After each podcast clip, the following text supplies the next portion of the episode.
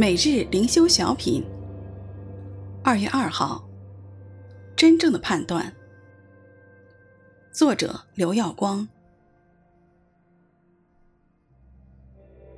他必以敬畏耶和华为乐，行审判不凭眼见，断是非也不凭耳闻，却要以公义审判贫穷人，以正直判断世上的谦卑人。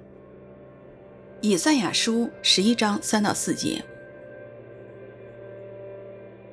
以赛亚书透过最软弱的孩子与最危险的毁蛇玩耍的画面，描绘出尼赛亚国度统治的景况。那是一个没有纷争、恐惧，人与神、人与人、人与万物以及万物之间都和平相处的圣洁国度。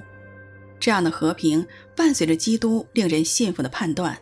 首先是不凭眼见，主的判断不根据事情的表象。我们却往往会被第一眼的印象主导后面的判断。其次是不凭耳闻，我们常常会被失真的片面之词所迷惑。最后，主以公义和正直施行审判。尼赛亚拥有智慧、聪明、谋略、能力、知识与敬畏神的灵，他有权柄施行审判和治理。我们也期待这和平的国度快快到来。在现今等候中的世代。我们也常为那施行判断的在上掌权者去祷告，求主的灵引导他们，好叫困苦贫穷人得着公义正直的判断。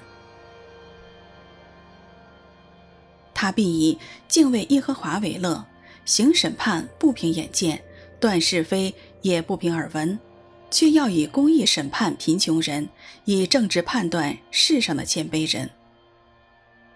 以赛亚书十一章三到四节。